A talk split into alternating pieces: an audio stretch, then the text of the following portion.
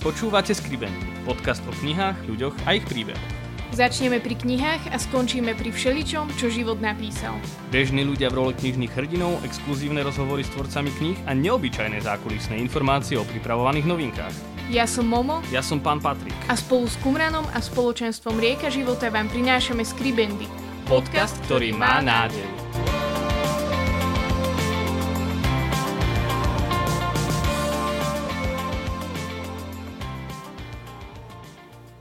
Ahojte, vážení poslucháči, drahí priatelia podcastu Skribendy. Máme tu 38. epizódu a dnes sú našimi hostiami manželia Smataníkovci Vládko a Janka z Považskej Bystrice a zo spoločenstva EFATA. Vítajte. Ďakujeme, zdravíme všetkých poslucháčov. Ďakujeme pekne, tešíme sa na vás. Hovorili sme, alebo teda povedal som, načrtol som v tej prvej otázke, že ste zo spoločenstva EFATA a vy ste dokonca líderský manželský pár, keď to tak môžem povedať. Znamená to, že ste stali pri zrode toho spoločenstva, alebo ako to máme chápať? No ja osobne áno, ale spoznali sme sa a dali dokopy až počas fungovania spoločenstva. Takže ja som ho neviedol od začiatku, teda nebol som ten prvý líder toho spoločenstva a Janka tiež nebola úplne pri jeho zrode, Uh, takže sa to vyvíjalo tak postupne, ako aj fungovalo spoločenstvo. Ja som skôr tak sympatizovala uh, s tými počiatkami spoločenstva, pretože mnoho ľudí, ktorí uh, boli pri zrode spoločenstva, som poznala z kostola, zo svetých omší. Takže bolo to skôr o tom, že ma to tak lákalo a ma to tak zaujímalo, že, že čo títo moji kamoši ešte majú také iné a prečo tak žiaria, tak som bola skôr taký sympatizant.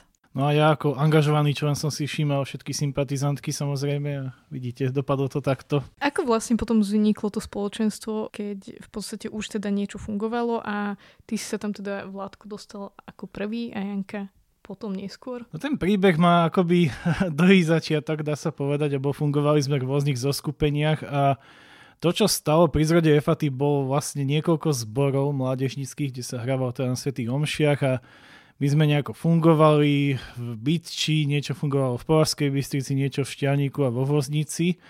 A nejak sme si povedali jedného dňa, že by bolo dobre niečo urobiť aj spolu. Začali sme sa trošku spájať, hrávať na tých svetých omšiach, začala sa k tomu pridávať nejaká adorácia, nejaké ďalšie modlitby.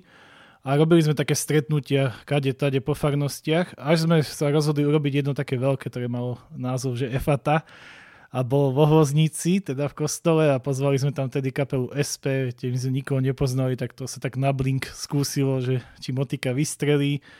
Vystrelila a odtedy nám to tak zachutilo. Povedali sme si, že prečo sa nestretávať častejšie, prečo si to neskúsiť aj sami, že nemusíme vždy len niekoho volať.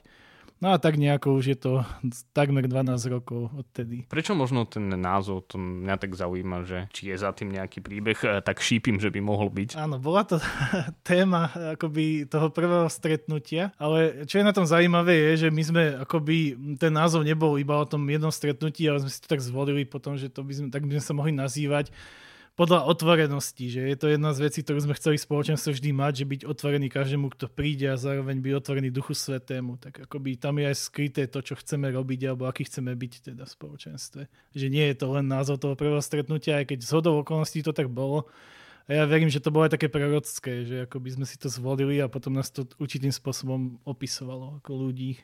A Janka zo sympatizantky sa stala aktívna členka teda až, až potom, ako si našla Vládka, alebo nejako skôr si sa rozhodla pri toto spoločenstvo? Bolo to skôr, pretože medzi prvými stredkami v spoločenstve bolo práve ženské stredko, Považskej Bystrici a pri jeho zakladaní som bola oslovená, či by som chcela chodiť do tohto stredka tak som bola veľmi taká, um, veľmi ma to potešilo a som si povedala, že chcela by som nejakým spôsobom aj duchovne rásť, lebo v tom čase som sa aktívne venovala uh, Erku a um, vlastne tejto práci a veľmi ma naplňala, ale povedala som si, že chcem trošku rozvieť aj svoju duchovnú stránku. A v tom čase, kedy vzniklo ženské stredko, tak uh, naozaj tam do toho stredka vstupovalo veľa mladých žien, ktoré som ja poznala, boli z môjho okolia, tak to bolo pre mňa o to taká väčšia, um, väčšia motivácia to vyskúšať. Možno, čo ešte stojí za zmienku, je, že my sme fungovali aj e, v práci s deťmi, teda verku, aj odtiaľ sme sa tak spoznávali. a tie aktivity spoločenstve fungovali tak akoby paralelne s tými RKRskými, že preto sme sa poznali z viacerých takých okruhov a keď sme chceli akoby trochu viac zatiahnuť na hlbinu akoby tí animátori medzi sebou, tak práve sme formovali tieto skupinky a fungovali v spoločenstve. Tak to bolo také akoby prepojené, aspoň v tých začiatkoch. Keby ste mali povedať, že čo je dnes takou hlavnou službou spoločenstva EFATA, tak čo by to bolo? No, náš úplne prvotný zámer bol venovať sa najmä novej evangelizácii pri službe birmovancom, ale čo sa teda nestalo, je to, že nám pribudli detičky, rodiny a ako by sa to začalo celé tak posúvať, aj my sme trošku dozrievali. Dnes vidíme, že tá, taká akoby naša hlavná služba je uh, modliť sa chváli, je, že to je akoby naša túžba, to je niečo, čo nás tak aktivizuje a mm, chceli by sme robiť modlitby chvál, chceli by sme teda umožňovať ľuďom, aby sa modlili s nami, že to je taká naša veľká túžba. A myslím, že sa to ale vyvíja. Aj keď sme robili teda novú evangelizáciu pre Birmovancov, vždy tam boli tie chvály prítomné, že akoby nám to prišlo akoby to, čo chceme priniesť do taký ten, také niečo, nie že úplne nové, ale také naše do, to, do tej služby. Postupom času vlastne prišlo to líderstvo že teda z takých aktívnych členov ste sa stali lídrami. Cítili ste sa na to nejaký pripravení alebo prebehlo nejaké, neviem, hlasovanie, či ako sa to celé... Kongres. no nie vždy to býva také organizované. tak e, Janka si k tomu prišla takým spôsobom, že bola teda moja priateľka, snúbenica a manželka, tak nemala moc na výber. a ono sa to stalo tak, že mali sme mm, vedúceho, ktorý bol predo mnou, mali sme vodcovský tým a ja som bol pri ňom a časom prišiel akoby takej výmene, e, o ktorej sme sa rozprávali v tom vodcovskom týme. Čiže dá sa povedať, že sme sa na tom zhodli viacerí a ja som samozrejme sa na to nejak necítil a myslím, že to je dobré znamenie vždy, že takí akoby ambiciozní kariérni ľudia si církvy nemajú na ružiach ustvané, že u nás to funguje tak proste inak a som za to veľmi rád. Ale na druhú stranu som sa tomu ani nebránil, že to, čo ma akoby tak sprevádzalo vtedy a doteraz si to tak nesieme, že takéto Marino Fiat, hej, že vlastne tak sa stane, hej, že neviem, aké to bude, neviem si to predstaviť, ale že nech sa stane. A myslím, že už je to vyše 9 rokov, čo, čo vediem spoločenstvo a akoby stále som si úplne nezvykol, hej, že ten deň je vždy taký, že ešte si človek nesie akoby niečo navyše a vidím, že to má teda vplyv aj na moju rodinu. Však možno by Janka vedela opísať, že aké niektoré situácie musíme niekedy riešiť alebo s čím sa akože stretávam a možno čo úplne kvapilo v tom, ale je to vlastne zaujímavé, je to, je to náročné, ale je to aj skvelé, že dáva to zmysel životu. Janka, ty si tú svoju rolu prijala s ľahkosťou, alebo aké to pre teba bolo zrazu, že musíš stať po boku lídra? Ja som si to nejako neuvedomovala, že som manželka lídra, proste som manželka svojho muža, bez ohľadu na to, aký má status. A proste nejako to prišlo tak prirodzene, že on je líder a ja chcem teda pri ňom stať, kedykoľvek to bude potrebovať aj s mojou rodinou, takže asi v tomto ohľade, ale veľmi sa mi páčil výrok jedného nášho známeho, ktorý tak povedal, že Janka, však ty si vlastne prvá dáma Efaty. A som tak zostala zaskočená, že fakt, že čo ja viem, proste ja si to ani tak neuvedomujem, ale proste chcem stať pri svojom manželovi, nech je naozaj v akejkoľvek pozícii, či už je to člen stredka alebo líder. Takže aj keď ideme v tom ako rodina, tak verím, že to bude také požehnané. Ja som vás dvoch spoznala vlastne na líderskej animatorskej škole, kam som chodila a vy teda už ste boli vtedy manželia, mali ste malého Janka. A potom, keď sme sa pripravovali na tento podcast, tak, tak som našla vlastne na internete, že spolu tvoríte aj blog, kde v podstate riešite ako keby takú vašu čítavú oblasť koho to bol nápad založiť si takýto blog? Tak toto bol nápad môjho manžela, že poďme si založiť blog, poďme dať niečo na svetlo sveta, niečo také, čo nás vystihuje. Priznám sa, že ja nie som moc ten typ, ktorý píše, ja som skôr ten typ, ktorý rozpráva. Čiže ľahšie mi je to vyjadriť slovami, ako teraz nejako do uceleného textu.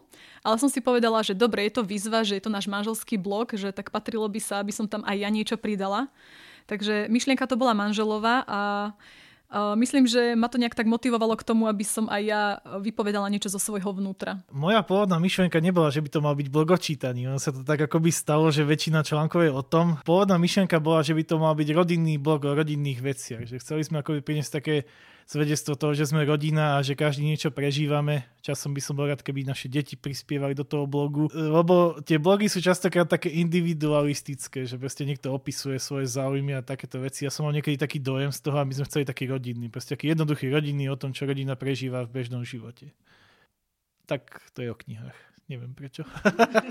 Stalo sa z toho, čo sme si tam pozreli, je, je to veľmi pekné a, a milé a hoď to je o knihách, tak e, aj tie knihy trochu hovoria o tom, akí ste ľudia a tým pádom trochu hovoria aj o vašej rodine. Ale trošku sme mali z toho taký pocit, že by to mohol alebo chcel byť aj taký čitateľský denník, aspoň v takých e, náznakoch. Ty si tam, Vládko, spomínal, že sa snažíš prečítať ročne aspoň tých 20 kníh. Zvládaš to tak časovo, alebo ako? Uh, nezvládam. Minulý rok som mal taký čitateľský november, že vlastne každú sekundu dňa som využil na čítanie a dobehol som to. A tento rok uh, uvidíme. Uh, mám lepšiu východiskovú pozíciu, ale bude to náročné. No 20 kníh som našiel ako také číslo, akoby, ktoré, hej, je to viac ako jedna kniha mesačne a zároveň je to ešte zvládnutelné ale cítim sa veľmi taký maličký, keď sa porovnávam s inými, ktorí čítajú akoby oveľa väčšie čísla kníh a píšu veľmi profesionálne recenzie, ale na druhú stranu si hovorím, že niekto by mohol robiť veci aj také dosiahnutelné pre bežných smrteľníkov a toto mi príde také akoby, že je to bližšie možno bežným ľuďom, že aha, dá sa takto niečo prečítať a on to dokáže popri deťoch nejakým spôsobom. Teda zaratám do toho aj audioknihy Dúfam, že sa to nikto neurazí, ale prišiel mi to taký spôsob, ako si dopomôcť. Môj cieľ akoby bolo sa deliť o to, že čo som prečítal, že čo je určite hodnotné, ale nie iba z tej duchovnej oblasti, ale tak celkovo, že čo, ktoré sú podľa mňa fajn knihy a oplatí sa ich kúpiť a prečítať. Janka, ty ako manželka to ako vidíš, keď eh, Vládko si dá čitateľský november a číta každú sekundu voľnu svojho života. Ja napríklad, keď sa zahryznem do nejakej knihy, tak viem, že tiež uh, ako niekedy tomu venujem možno až priveľa času a potom zanedbávam ostatné veci. Neviem, ako to ty prežívaš z tej druhej strany. Asi sa priznam, že nie som úplne taký zanietený čitateľ a musí to byť fakt dobrá kniha, ktorá ma zaujíma, aby som sa do nej zakusla a mala proste motiváciu každý večer si prečítať. Že skôr asi som ten typ, ktorý chce mať deti na poriadku, chce sa im venovať. Nehovorím, že Vládko sa im nevenuje, to vôbec, ale tým, že ja som eh, doma s deťmi, tak e, je to pre mňa také, že chcem im venovať ten čas, že niekedy možno aj tie domáce práce idú trošku do uzadia, že sa ich snažím dobehnúť večer, keď už deti spia.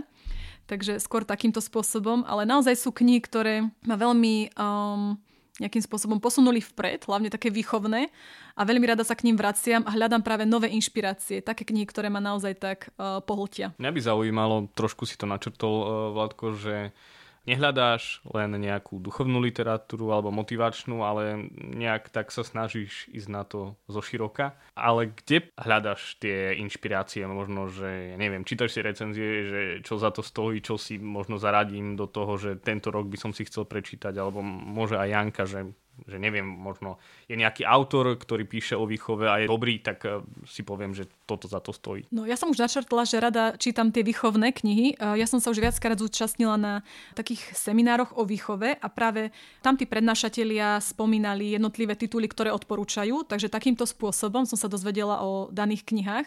Tie som si aj prečítala a keď ma zaujali, tak proste som mala naozaj, chcela som sa viac dozvedieť ešte, uh, aké um, knihy napísali, takže skôr takýmto štýlom. No každá kniha dobrá sa odkazuje na ďalšie knihy a mm, človek si chce akoby rozšíriť obzory, tak si prečíta aj tie ďalšie a má taký zoznam akoby. Ja mám zozname vždy veľa kníh a vždy mám naraz veľa rozčítaných. A to z toho dôvodu, že keď ma niektorá nebaví, tak si ju vymením za druhú. A tak to akoby zvládam čítať a potom sa do nejakej zákusne už dočítam.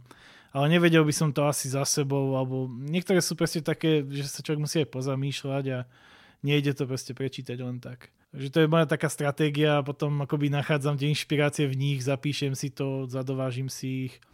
Inak k tomu patrí taký akoby zvyk si kupovať veľa kníh. Uh, už mi nestačia knižnice, čo mám doma a teším sa, že ako si vyriešime potom väčšiu knižnicu.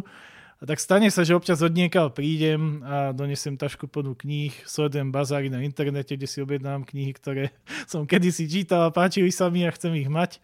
Takže mm, ako minimalizmus je veľmi pekný, ale nie v knižnej oblasti. Ja som na toto dosť za, zaťažený. Mám rád staré knihy, mám rád vôňu kníh, ale aj čítačky, akoby mám z každého rožku trošku a snažím sa akoby z každého čo, čo si pochytiť. Viem, že niekedy to je v manželstve zaujímavé, proste, že donesem zase hrbu nejakých starých kníh, ale niekedy sú aj pekné, niekedy ich aj uložím. Záleží od situácie. Ale proste ma to baví. Mám ich rád. Vy ako, môžeme vás nazvať ako líderský pár, o, hovoríte, že čítate v podstate, že aj knihy o, o výchove. Myslíte si, že je potrebné pre človeka, aby možno čítal aj inú ako kresťanskú literatúru? Ja si myslím, že určite áno a nerad by som bol, aby sme si vytvorili len také akoby geto myšlienkové, že musíme trochu vedieť, že čo, čo si myslí svet, čo píše a nie všetky knihy akoby musia explicitne mať Ježiša pomenovaného, ja ho napríklad veľmi vidím aj v knihách o manažmente, o líderstve, že tam je akoby veľa princípov, ktoré sú podľa mňa biblické, kresťanské, vlastne vidím v nich akoby mm, Ježiša. A na druhú stranu, mm, akoby tá duchovná literatúra, ona vyčerpáva určitú oblasť života, myslím si, že veľmi dôležitú a netreba ju zanedbávať, ale je dobre to kombinovať aj s inými vecami. Mne napríklad veľmi rozširujú obzory science fiction knihy a to asi z rôznych dôvodov, hej, proste mám tam dobré spomienky z detstva a tak. Ale myslím si, že to je dobré, lebo človek si akoby tak vie viac možno veci predstaviť, možno viac ocení potom to, čo nájde v tej duchovnej literatúre.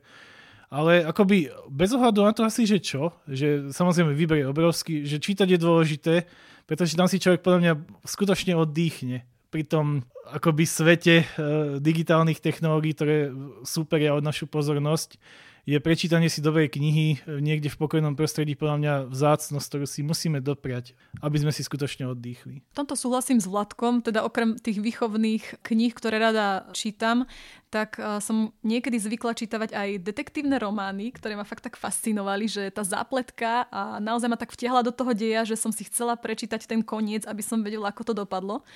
Takže v tomto štýle som sa tiež našla a tiež si rada rozšírim obzory samozrejme aj inou tematikou, nielen tou duchovnou a nielen tou výchovnou, ale samozrejme aj inou. To také myšlienkové geto, ktoré si spomínal, že prezradím, že ty pracuješ ako informatik a že často máme taký pocit, že tí informatici, že oni sú takí trošku vytrhnutí z toho, z toho sveta a že je taký stereotyp, že oni vlastne si riešia len také svoje veci a, a neviem čo. A ty veľa čítaš, veľa rôznych žánrov, e, rozširuješ si tú myseľ. Je aj to možno taký dôležitý aspekt? Bez ohľadu na to, čo človek robí, že to čítanie určite prinášalo určitú formu relaxu, že najmä už nechcem byť za tou informačnou technológiou, či to je telefón alebo počítač alebo hoci čo iné, aj ten večer, že ak sa dá tomu vyhnúť.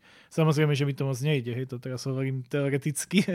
Mám s tým problémy asi ako každý iný človek, ale mm, dodáva to určitú, určitú formu relaxu a zároveň aj rozhľadu, že človek potrebuje aj tie jemné zručnosti na to, aby bol dobrý programátor, že nedá sa vždycky fungovať akoby e, len za svojím počítačom s nikým iným sa nebaviť, že musíme interagovať s inými ľuďmi bez hľadu na to, aký sme introvertní a tam sa tie zručnosti hodia veľmi. No a nehovoriac o tom, ako sú dôležité v manželstve a v práci s deťmi, hlavne tými vlastnými, tak tam sa bez toho nedá fungovať. V Kumrane máme takú magnetku, eh, na ktorej je napísané, že dieťa, ktoré číta, stane sa dospelým, ktorý rozmýšľa. Vidíte to tak aj vy, hlavne keď je, teda máte dvoch malých chlapcov. Trávite aj s nimi vlastne čas pri knihách? Pre nás bol toto asi základ, keď sme zariadovali detskú herničku, nechcem povedať izbičku, ale herničku, že okrem teda možno nejakého regálu s hračkami sme tam kúpili detskú knižnicu, dali sme vyrobiť špeciálne, do ktorej sme zároveň umiestnili knižky, ktoré považujeme za hodnotné a myslíme si, že to je taký dobrý štart do toho, aby to dieťa, keď už len prejde okolo tej eh, knižnice, tak aby videlo, že aha, tam je pekný obrázok, tak skúsim si pozrieť tú knižku a naozaj si myslím, že sa to našim chalanom celkom darí, že častokrát siahajú po nejakých knižkách, aj keď je pravda, že starší syn momentálne skôr holduje legu a plastelíne, ale ten mladší, ktorý sa ešte učí rozprávať, tak častokrát si vyberie nejakú knižku a pozerá a už sa spolu, spolu o tom komunikujeme a podobne. Takže toto vnímam ako taký základ, aby to dieťa proste vnímalo to prostredie, že sú tam tie knižky, že aj rodičia sú motivovaní čítať knihy a pre nich to bude tiež zároveň ako keby také, taká motivácia, aby si tú knihu otvorili, pozreli a aby sa dozvedeli niečo nové. Ďalším momentom, kedy sa vaše deti pravdepodobne stretávajú s knihami a čítaním, je to, že im čítavate pred spaním. Je to tiež niečo, čo je možno dôležité v tom celom, aby možno aj počuli, videli, že rodičia čítajú, um, rozvíja sa ich mozog, alebo čo ja viem, čo všetko. Ako teóriu poznáme a myslím, že by to mal mať dobrý efekt, ako aj mnohé iné veci, ktoré sa dajú robiť s deťmi, samozrejme, a že toto by mal byť dobrý zvyk. A my teda e, máme akoby dva také, e, dva také smery, ktoré rozvíjame. Jedno sú audio rozprávky, že predsa len je to v niečom také pohodlné, sú tam efekty a tak. Takže niekedy potom siahneme a samozrejme, že deťom sa to páči, ale samozrejme aj čítame a sú na to aj dobré aplikácie teda a sú na to aj dobré knihy. Tam akoby je dôležitý aj ten praktický rozmer, že treba už mať zhasnuté a ako si taký rituál okolo toho vytvoriť a nevždy sa vám to úplne darí, je to také individuálne podľa dieťaťa ale sú napríklad aj aplikácie, kde vám to aj prehrá nejaký zvukový efekt, keď prečítate určité slovo a um, prináša to akoby deťom podľa mňa ešte zvýšený záujem o to, čo sa číta. A pribúdajú tam často rozprávky, proste je to zaujímavé. Potom je umenie nájsť rozprávku, ktorá je vhodná pre deti a myslím, že našťastie sú aj dobré kresťanské publikácie a pod tých siahneme úplne najradšej, pretože tam sú tie veci také akoby z nášho pohľadu nezávadné. Inak tam vieme nájsť veľa princípov alebo takých takových foriem správania, s ktorými nesúhlasíme a nie sme úplne radi, aby naši deti ich nasávali. Ale na druhú stranu uh, sa tomu úplne nebraníme, lebo aspoň ich spoznajú teda určitým spôsobom sa môžeme o tom potom porozprávať, že či to správanie bolo dobré alebo nie.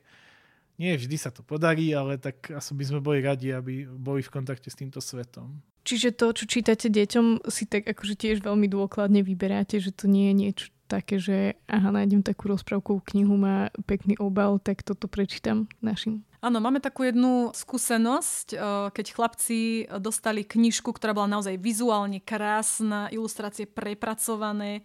Dokonca ja som sa tým nechala tak pohltiť, že wow, že to je úplne nádherné.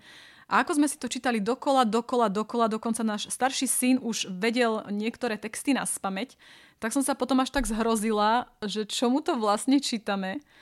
A uvedomila som si, že naozaj nie obal by mal predávať, ale ten obsah.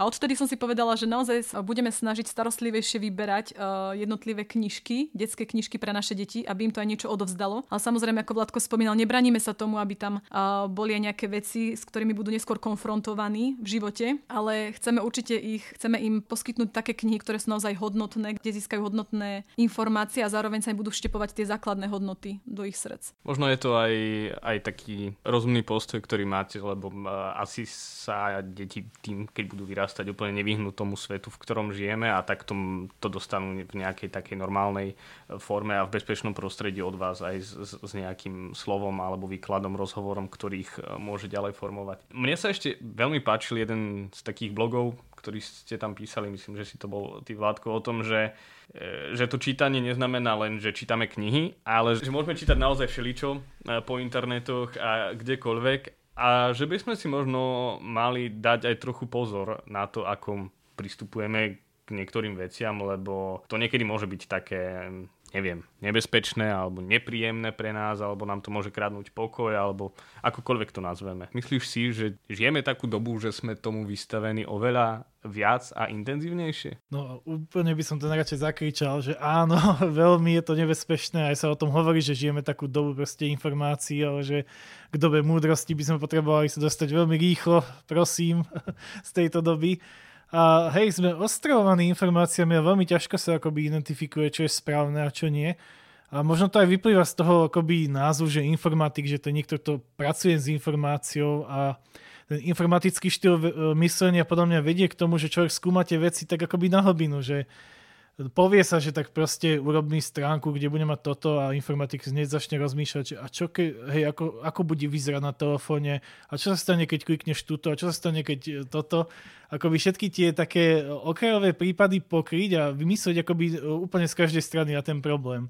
A toto nám chýba pri, podľa mňa presne pri tej analýze informácií, že príde nejaký šokujúci článok a tak sa treba spýtať, že a prečo to vo mne vyvoláva pocit takej urgencie, že to chcem hneď zdieľať, hej, že kto by to mal mazať, hej, že zmaže to ten Mark Zuckerberg už o dve hodiny? No asi nie, hej, že oba áno, tak to asi nestalo za to zdieľanie však.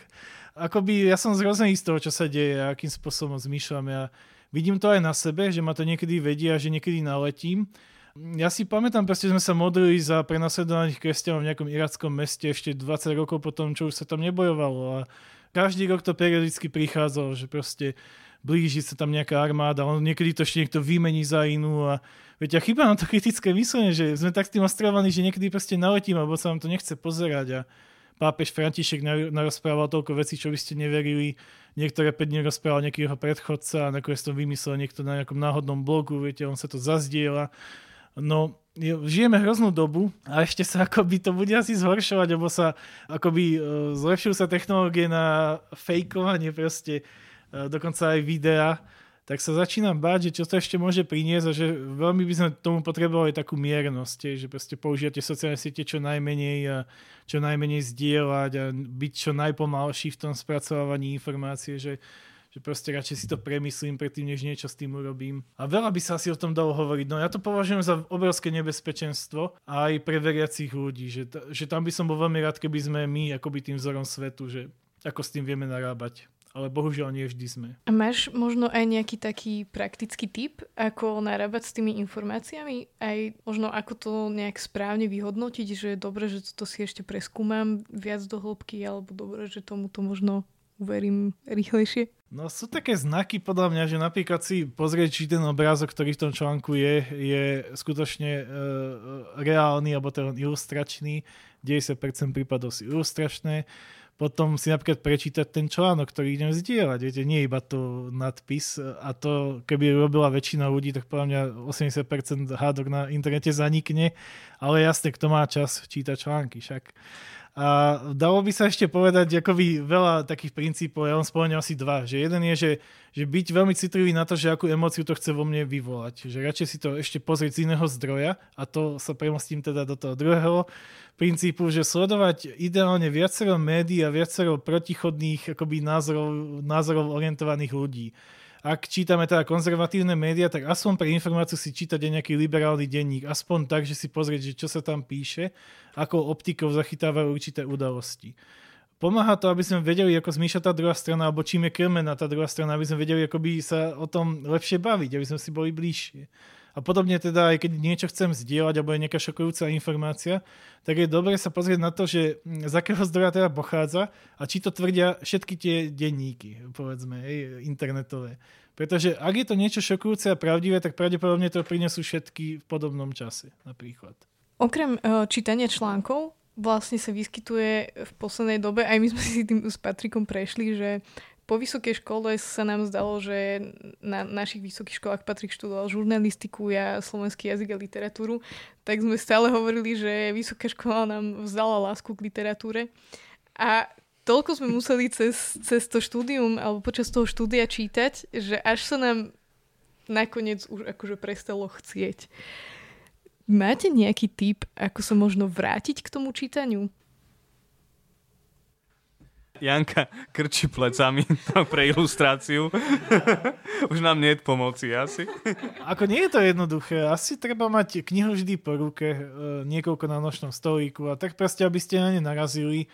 V základe treba mať telefón ďaleko a knihu blízko, že to je také dôležité a, ma- a čítať niečo, čo vás baví. Že ja by som sa nebal proste prestať niečo čítať, keď ma to nebaví, že aby som to nemal ako takú záťaž, že proste sa k tomu neviem dokopať a tým sa zastavím na nejakú dobu.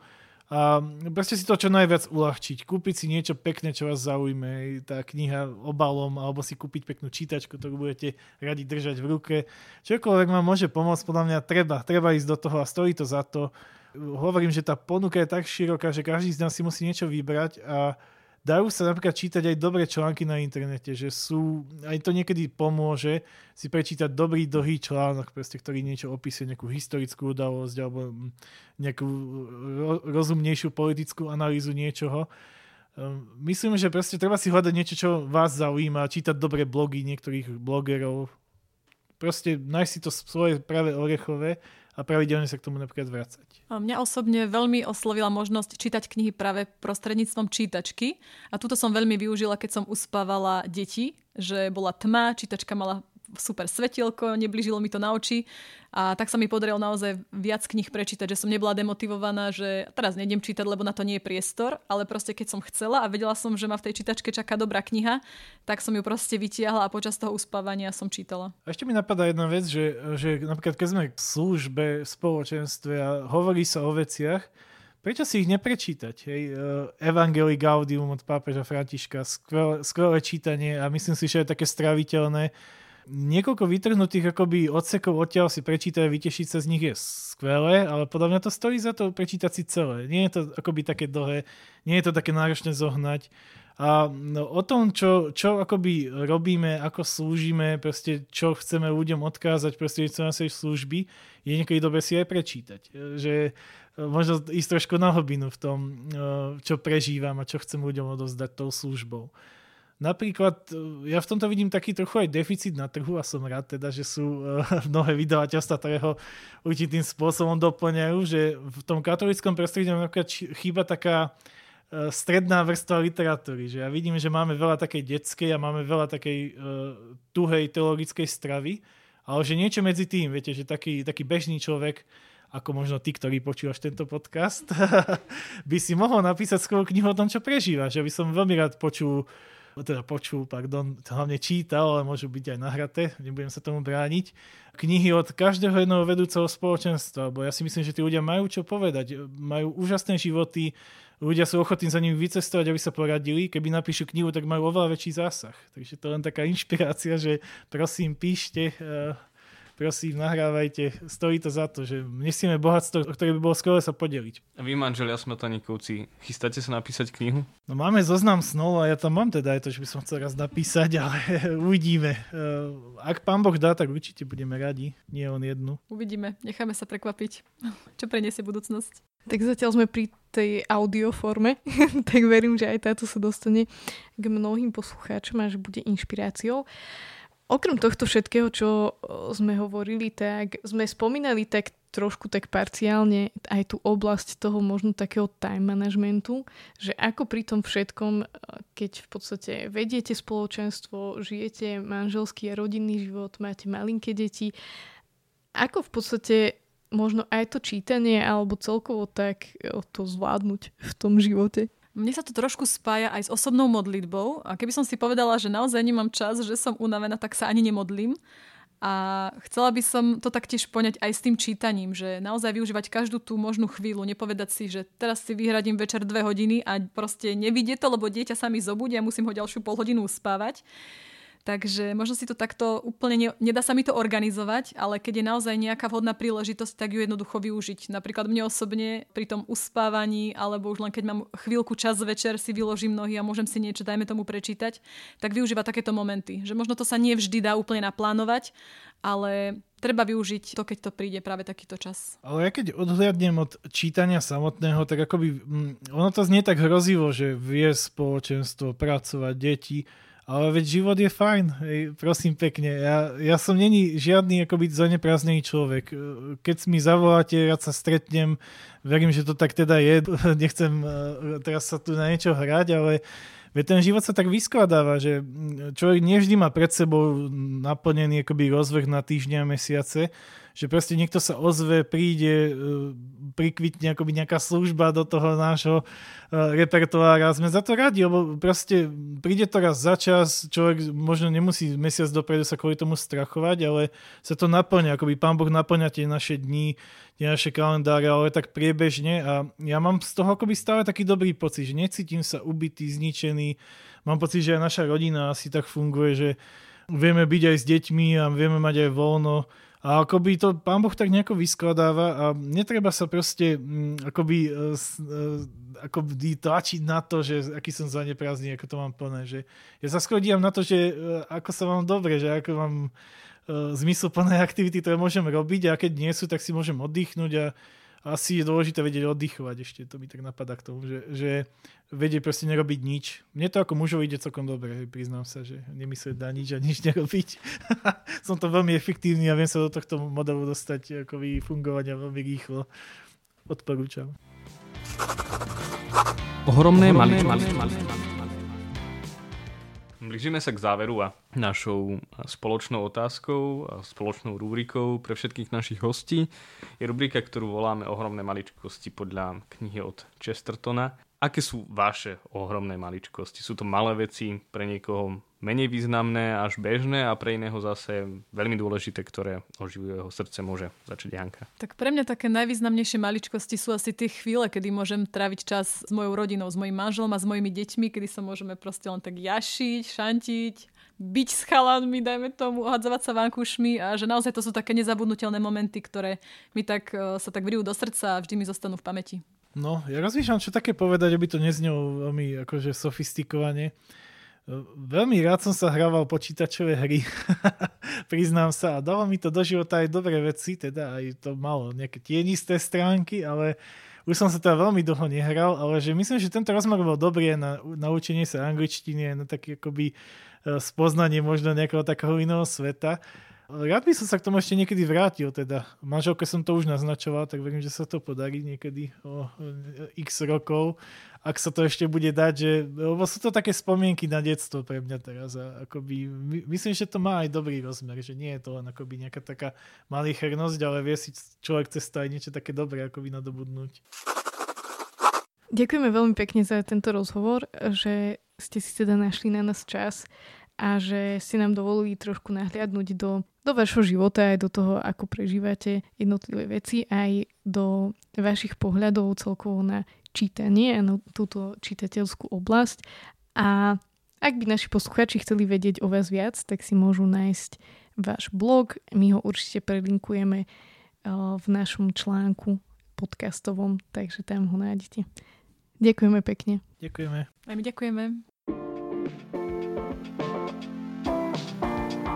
Ďakujeme, že ste s nami vytrvali až do konca a odkryli príbehy dnešnej epizódy. Naše podcasty môžete nájsť na webe www.kumram.sk v sekcii podcast a vo všetkých podcastových aplikáciách. Sledovať nás môžete na Instagrame Skribendy Podcast. Do, do počutia už o dva týždne. týždne.